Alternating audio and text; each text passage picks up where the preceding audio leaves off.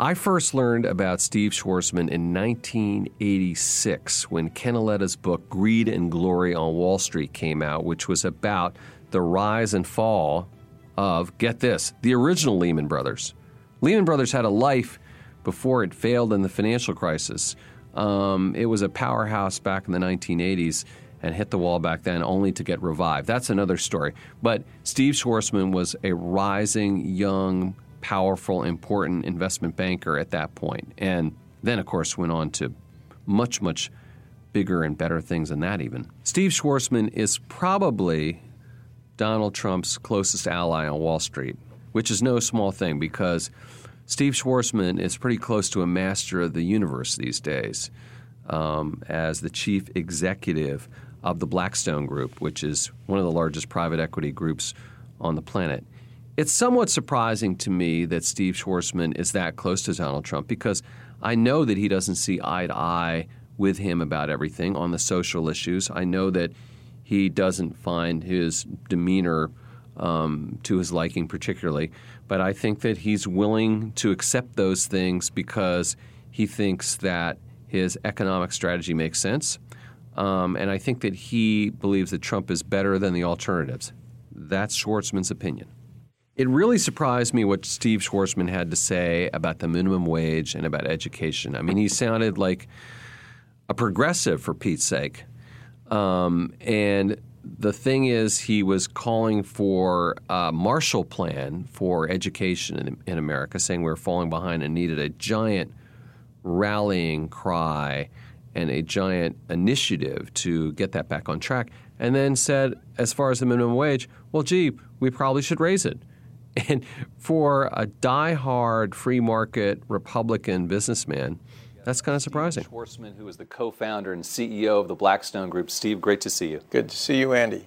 So I want to start off by asking you about a recent gift you made, $350 million to MIT to help create the Stephen A. Schwarzman College of Computing. And my understanding is it's all about AI. So the question is why MIT and why AI? Well, why MIT is one of they're one of the greatest, if not the greatest, scientific university in the world, uh, with huge numbers of Nobel Prize winners and Turing Prize winners. Uh, but uh, MIT was a vehicle in a way. Uh, you know, the the gift there enables them to double their faculty uh, in, in the uh, computer science area, set up a new college, and have faculty members as links to the other schools of, a, of MIT. So, so what this will enable MIT to do is become the first AI-enabled university in the world. Everyone at MIT will be able to have those skills. and, and you know, the reason also for MIT uh, was, was because um, uh, they, they, they will be focused on the ethics uh, of the introduction of these technologies, which are extremely powerful and could, uh, on the negative side, um, uh, create uh, higher levels of um, unemployment, people being replaced by computers and machines, uh, and that's sort of the fear. Uh, on the other hand, uh, on the good side, uh, these, these uh, technologies will do remarkable things for human beings in terms of education, in terms of medicine, uh, improving the time to market for medicines, lowering the cost, uh, procedures being cheaper, more accurate, all kinds of wonderful things in almost every area of society. So, so the, what, what, what was important for me in the ethics area is to make sure, unlike the internet, which has got a lot of good things but has encouraged bullying and uh, fake news and all kinds of odd behaviors which are not controllable. Uh, that, that, that you know we do things the right way, uh, and my other objective with that gift uh, was to increase U.S. competitiveness. And if we were going to double the faculty in computer science and, uh, uh at MIT, it was quite clear to me that the other great universities in the United States would, would dramatically increase their budgets uh, and raise outside money because who wants anyone to get ahead of them? Right, right. Uh, and, and then uh, if we get both of those things to happen, then engaging the U.S. government uh, to put up very significant monies to advance these technologies is the way we used to do things in the past with the you know space launches and you know competing with Sputnik and the 1950s.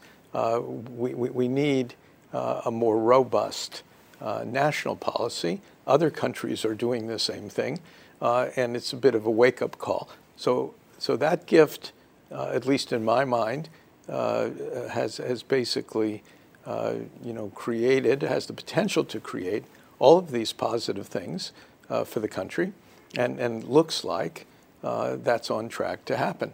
So, really, AI was an area that had the most potential for a multiplier effect, it sounds like. I mean, of all the things that you could have picked, is that kind of. I think that's right, because it's not just AI. There, there's other technologies like quantum computing that are uh, exceptionally profound uh, in terms of their impact. Uh, and, and you know, all this moves into robotics and other types of things. When you take the whole complex together, it's, it's transformative for the workplace, uh, for the country, and ironically, uh, challenging and important for mankind. So th- this is like big field uh, and important, and that, that's why you know, I, I've engaged with it. You mentioned uh, technology writ large and the foibles that exist there. Do you think that uh, social networks and ad platforms and such, like Facebook and, and the like, need more regulation at this point, Steve? I, I think they think they need more regulation. And from hanging around uh, with, with some of the major uh, you know, participants in the tech uh, business now, uh, it, it's quite clear that regulation is coming one way or another. For the U.S. tech companies, and uh, I meet with these people, they talk about why, why are the tech standards uh, be, being created by Europeans right. at, at, a time when Europeans don't have an entrant into the whole industry. And, and we have to fashion what's appropriate uh, for the industry because we have the leading companies in those industries. So I, I don't think there's um, um, reluctance uh, to, to deal with a regulatory issue. It all depends how it's done. Yeah, it's interesting because I think when they didn't want regulation, the dysfunction in Washington was beneficial, but now that they see the need for it, it's not helpful like it is for so many businesses, right? That's true. Um, so, with all of the endeavors that you have, and we'll talk about them a little bit more Yale, MIT, the Schwarzman Scholars, the New York Public Library how do you choose what to focus on? Well, that's that's a very good question because uh, I'm so busy. I'm not doing a lot of choosing. Uh, that what happens is is people bring me interesting ideas. Uh, you can't do them all. Uh, I like to do things that are transformative, things that create a new patter, paradigm. It, it's sort of like starting little Blackstones uh, again. Uh, it's a familiar type of activity for me, but it's just deployed in the not-for-profit sector. Uh, and I, I, I, I, like to do something that'll change an institution or change the future. Uh, you know, the way the Schwarzman Scholars is, is changing attitudes uh, uh you know, in, about, uh, in China about the rest of the world, rest of the world to China. Uh, it's, it's a fascinating thing that's, that's enormously respected both in China and outside. Uh, and the objective there is to create uh, a cadre of future leaders. Will end up being around 13,000 steady state that can impact the dialogue uh, in the world involving China and the outside world, uh, so, so that we have a greater shot uh, at, at peace and um, mu- mutual uh, benefit. and if we can do that, which we will, we're doing it, it's a reality um, then that's a wonderful thing, uh, as you know, sort of uh, like a gift uh, to society. And I care about stuff like that. I, I don't do it because somebody tells me. Right. Have you ever thought, Steve, about what really motivates you? I think you said about your father, who had a store and did okay, that he was content with what he had and that that sort of struck you as not who you were, that you wanted more. What is it that really drives you then? Well, I, I think it was probably my mother, uh, you know, because we all have like a gene pool, and then we all have the environment uh, that we operate in. And, you know, uh, my, my mother was a very positive uh, life force. Uh, and uh, I like the concept of creating things and, and excellence and, and winning. I've always liked this stuff as, as a kid. and, and so if you're lucky enough in life, you, you still have the same feelings you do as a kid.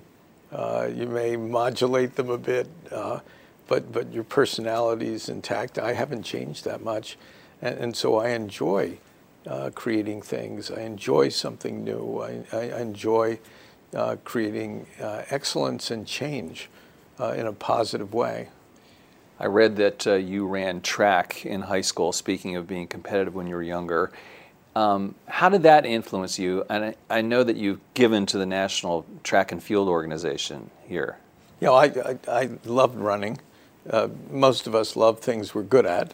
Uh, I just happened to inherit that. My dad uh, ran also. Mm-hmm. And um, uh, it was just wonderful, that idea that you're sort of out there alone testing the limits of what your own capacity is. Um, uh, and you know pushing yourself um, and and having you know great results and being on a team of other people you know sort of doing the same thing. Uh, we were sort of fourth in the United States. Mm. It's a big country, right? Uh, and we were just in one state out of 50. Uh, uh, in sort of the mile relay, but I, I got, you know, I, I actually I, I I saw a woman on television in the Olympics um, who fell down in the last hurdle uh, when she was ahead. She would have gotten a gold medal. As it worked out, um, she got nothing. And, and you know, for an athlete, you know, winning an Olympic gold medal in that sport, that's everything. And, and so I figured she was so depressed, I, I, I invited her to New York uh, to go to the um, uh, uh, to the U.S. Open Championships, and you know, sort of get her out of what I thought. I didn't know this person, like a funk. Uh, mm-hmm. You, how could you not be, you know, totally depressed? Uh, and you know, um, and take her up to see John McEnroe in the in, in, in, the, in the broadcast booth, and you know, just do a nice yeah. thing and get her back with more confidence uh, for the future. And and so, so I did that, and uh, and, and, she she told you know sort of somebody at the U.S. Track and Field Foundation. They they came to see me, and um, said, "Could you support some of our athletes?" I, I said, "Sure. What, what, what, do you need?" And, and so now I'm I'm underwriting 25 of them, huh. and and uh, in the last Olympics, I, I think we got um, I think it was four golds uh, with these athletes. Um, uh, three silvers and three bronze, something like that. And, and I've learned that you can't tr- train uh, as a track athlete um, after you get out of college unless somebody supports you because you need two or three jobs. And you have to train twice a day. So you can't do that. And, and so the nice thing for me is, is when these great uh, talents say, if, if, if I hadn't had this support, I would have had to quit the sport.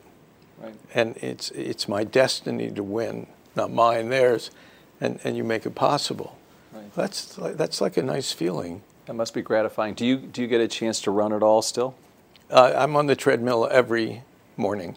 Uh, I, I, don't like running on uneven surfaces. As you get older, right. you know, sort of even surfaces are better. Yeah, I Excellent. still out there. Good. Shifting gears a little bit, I want to ask you about um, income and wealth inequality. And Ray Dalio recently wrote a long piece about capitalism and why he thought it wasn't working and how to fix it. Uh, one of his solutions um, included higher taxes, uh, investment also, but higher taxes on wealthy people. What are your thoughts on that subject, just generally? Well, I think it's an important subject, uh, and you know I've thought about this uh, a lot because whenever you you, you, you find you know some unusual um, uh, things happening in society, uh, uh, th- there are reasons.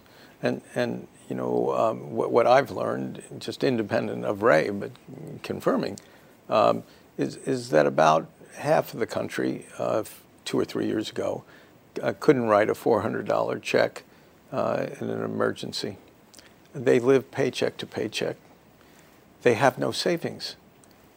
And their net worth per capita is about the same as the bottom 50% of the population of Greece. Hmm. So within the United States, it's all not the United States. Imagine like we're half the prosperity of people in Greece at the bottom of, of Greek society. That is not what people expect America uh, to do when we have an a- average GDP per capita around $55,000. So that means some people are making a bunch more and a lot of other people are making less. So the issue is um, I don't believe it's, it's, uh, it's tax policy per se, uh, be, because we, we have the most progressive, uh, which means graduated, income tax uh, in the developed world. We, we, we have um, 1% uh, of the population paying, depending upon location, uh, 40 to, in New York State, 51% mm-hmm. of, of the income taxes. And, and, and so the, the top is paying a lot uh, of, of, the taxes, uh, but the system isn't working. And, and I think the, the reason is I would call it uh, income uh, insufficiency uh, for, the, for the bottom 50% uh, of the country. And I think it's really important that we solve this problem because you're not going to have a cohesive society if these people cannot participate in it. If they're How not, can we solve it? Well, it's not so hard to solve, actually. It's, it's very much correlated to education. Mm-hmm. At the same time this problem developed, the U.S. went from number one in the world when I was younger, going to public schools, um, to number 35. When you go from number one to number 35, right. something bad right. is going to happen. People won't be able to get quality jobs, uh, and they don't have training, even if they're, they're not college uh, uh, prepared uh, to do other things. and there's a whole way of reorganizing education um, paying more money to teachers, uh, getting uh, other people in the classroom, the baby boomers. Mm-hmm. We can still read and write. Probably about 15, depends how you measure it, 15 to 30 percent of Americans can't. That's no way right. for these people to progress. And we can educate everybody here.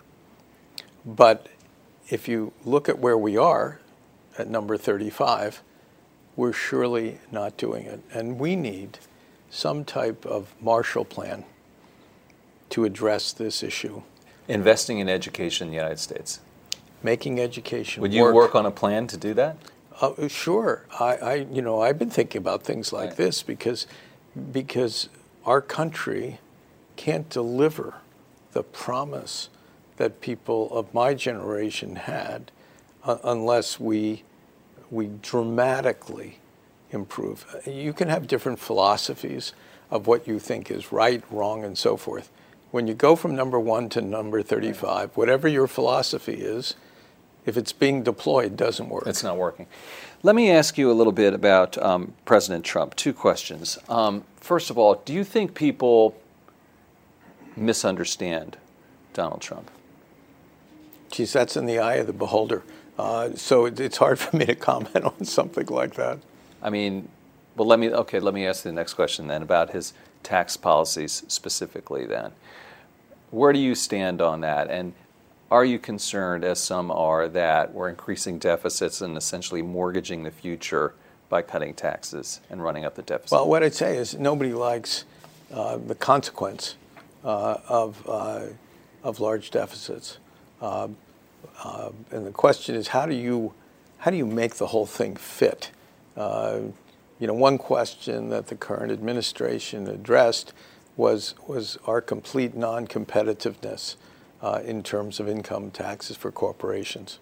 You, you don't win a job creation race by, by having the top taxes uh, in the developed world for corporate activity.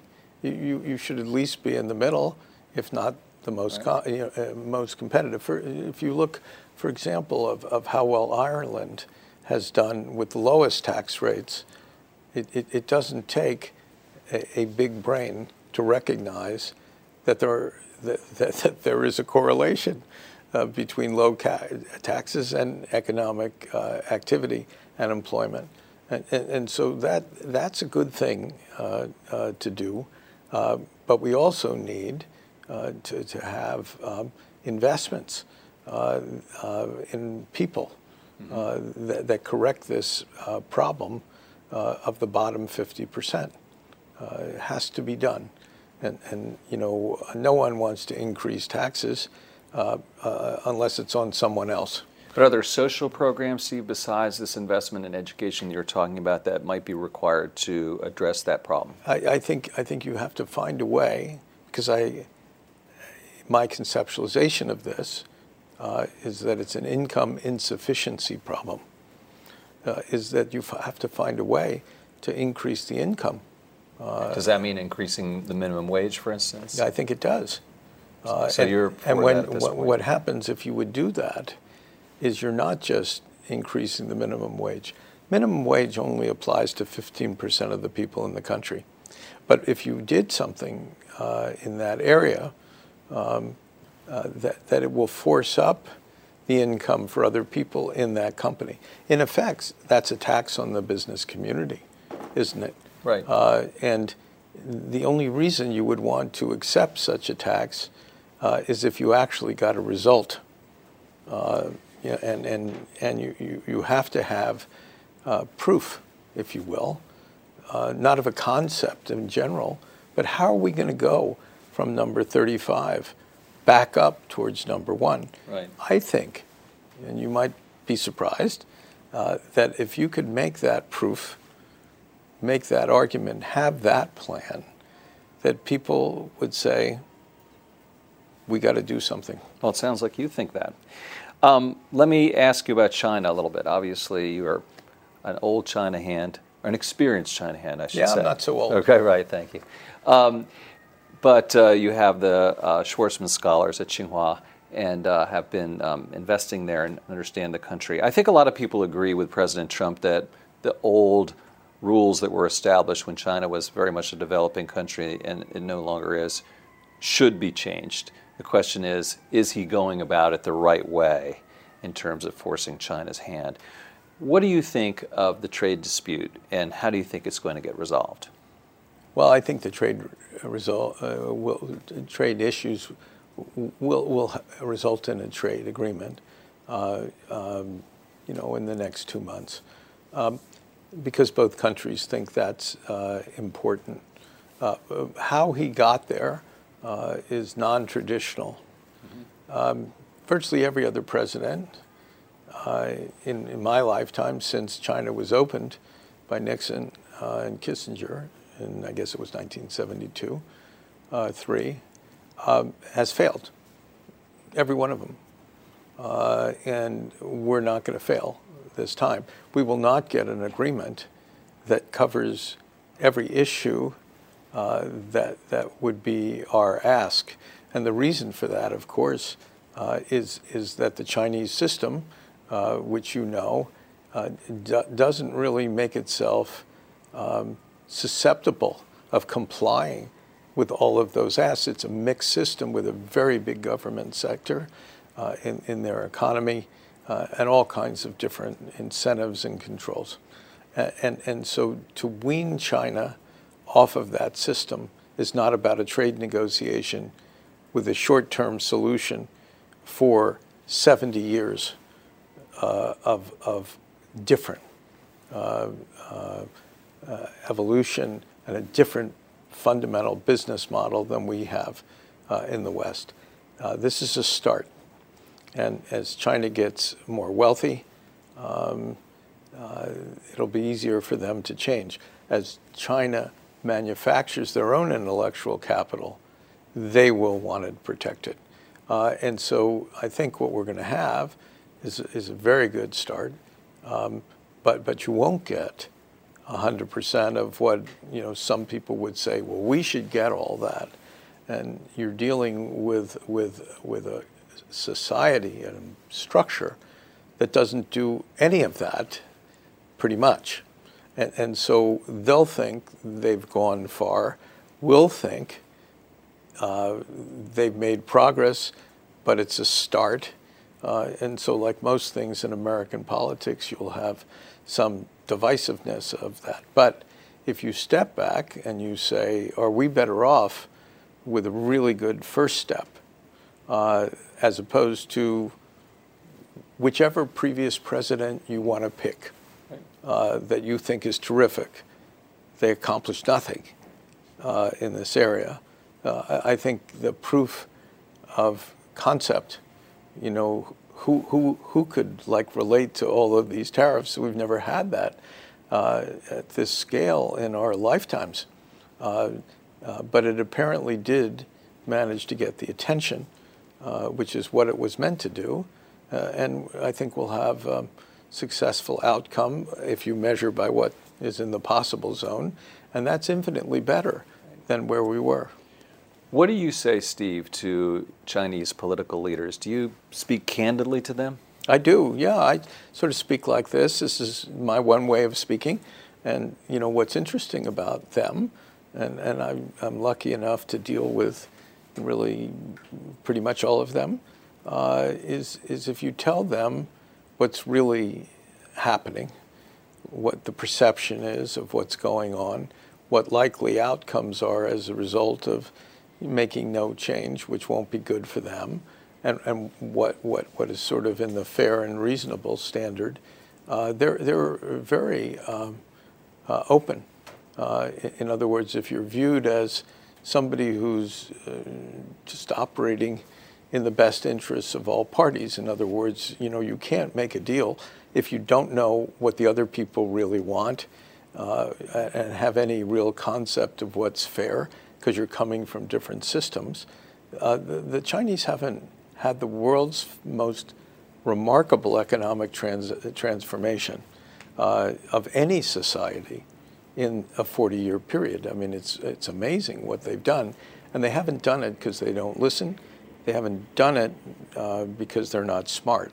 Right. They are smart, and they just need the, they need the honesty. Right. People tell them what's up and it's up to them to figure it out. Right. Let me ask you about uh, Blackstone a little bit and the business cycle. Um, it's been reported you guys are raising a big fund, $22 billion, the biggest fund on the way to being even bigger, the biggest fund you guys have raised, the biggest since 2007. And when I saw that, I said, uh oh, does that mean it's the top of the cycle? So, where do you think we are in the cycle and how's Blackstone positioned? Well, that's a really good question, Andy. And, um, you know, the cycle was declared over, I think, uh, in the fourth quarter uh, of um, uh, 2018 last year. And um, I think everybody was agreed, uh, you know, and not, not being, you know, self-congratulatory. I thought it was crazy.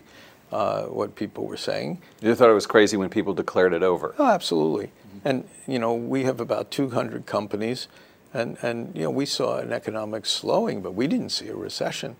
No one of our CEOs saw that happening. And so I don't have to be too smart to, to know that's what they think. We, we have uh, uh, at the firm over 100 billion of uh, revenues, 500,000 people working uh, at, our, at our companies. And if, if they are all seeing the world differently uh, than, than you know, the media, um, I, would bet on them uh, because they're actually there dealing with customers. And, and so I, I think what's happened is global growth has, has softened uh, for sure. You know, uh, China not as soft as you think, uh, and that was reported. Uh, oh, surprise, surprise. Uh, you know, they, they've stimulated their economy and they're, they're not collapsing. they'll probably grow around six if you think they aren't performing, you know, reporting accurately, wherever they were is not going down anymore. It's starting to come up. Uh, U.S. will be, I don't know, two and a quarter, two and a half. Um, and it's Europe, ironically, that's really the problem. Uh, Europe is 25%. Why is that ironic? Well, they're so big. Oh, I see. Okay. I mean, uh, uh, China's around 15% of the world economy. Europe's 25. Mm. U.S. is around 23. Uh, and to have the biggest engine of the world that nobody talks about. Right. Everybody talks about the United States. Everybody talks about China. Hardly anybody talks about Europe. And Europe is, you know, sort of in a, I don't know whether it's no the growth. sick man of Europe is Europe. Yes. Right. yes. And and so that's what you know uh, we're having a slowing, but right. but but we're not uh, certainly in the U.S. Certainly in China, um, you know we're, we're, not having recessions. And finally, um, Blackstone was founded in 1985. Um, it's been a number of years now, Steve. Right? Apparently. Yes. So Goldman Sachs, 1869. So you know what do you look to do to make this a sustainable institution, and where do you see Blackstone 25 years from now? Yeah, well, Blackstone is a sustainable institution. Uh, you know, we've been here, uh, be 34 years this year. Uh, our flows of capital uh, um, going into the alternative uh, businesses dwarf everybody uh, in our field, and it's changed the way uh, institutions who give out money uh, allocate. The, the performance of our types of products, just to make it simple, for our high performance products are about double the stock market uh, after fees uh, and with uh, almost no loss of individual things, let alone a fund. Right. and so uh, and, and this is over decades, not just one little cycle, measurement cycle.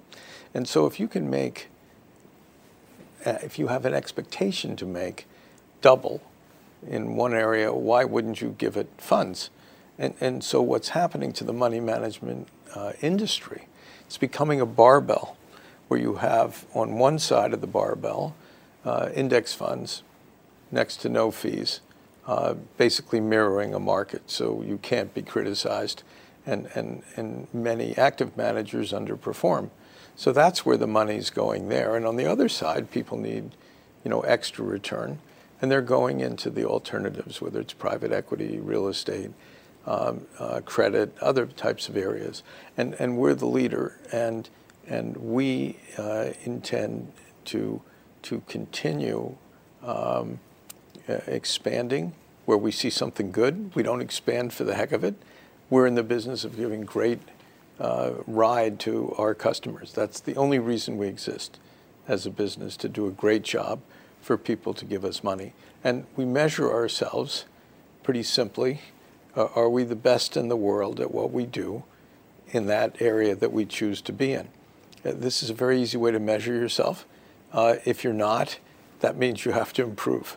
Yeah. And, and, so at the firm itself, where we've gone through uh, you know two generations uh, of succession, in effect beyond me, Tony James, who was uh, you know the president for about 17, 18 years, and now John Gray, uh, and we're very fortunate to have people of uh, who, who reflect the firm's culture and have great talent and people at every position in the in, in, in the firm with the next generation as well.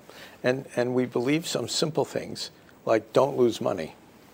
Right. If, if you don't lose money for customers and you do really well and you, you, you run your risk to always be protective, then, then you will do a good job. So I, I am extremely optimistic uh, about, about our future.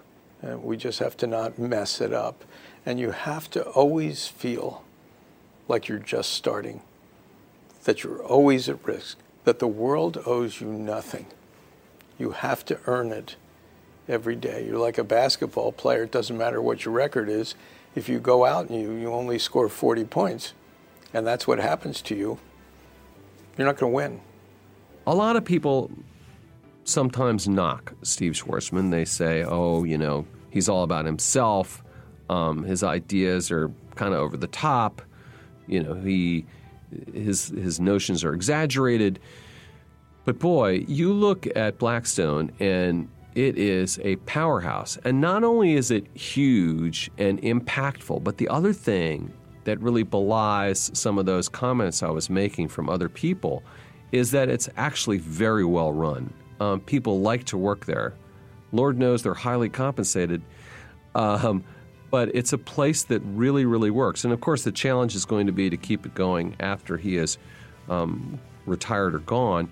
But for now, that place is humming on all cylinders. Thanks for listening to Influencers. Don't forget to rate, review, and subscribe on Apple Podcasts or wherever you get your podcasts. And follow Yahoo Finance on Twitter at Yahoo Finance and at Serwer.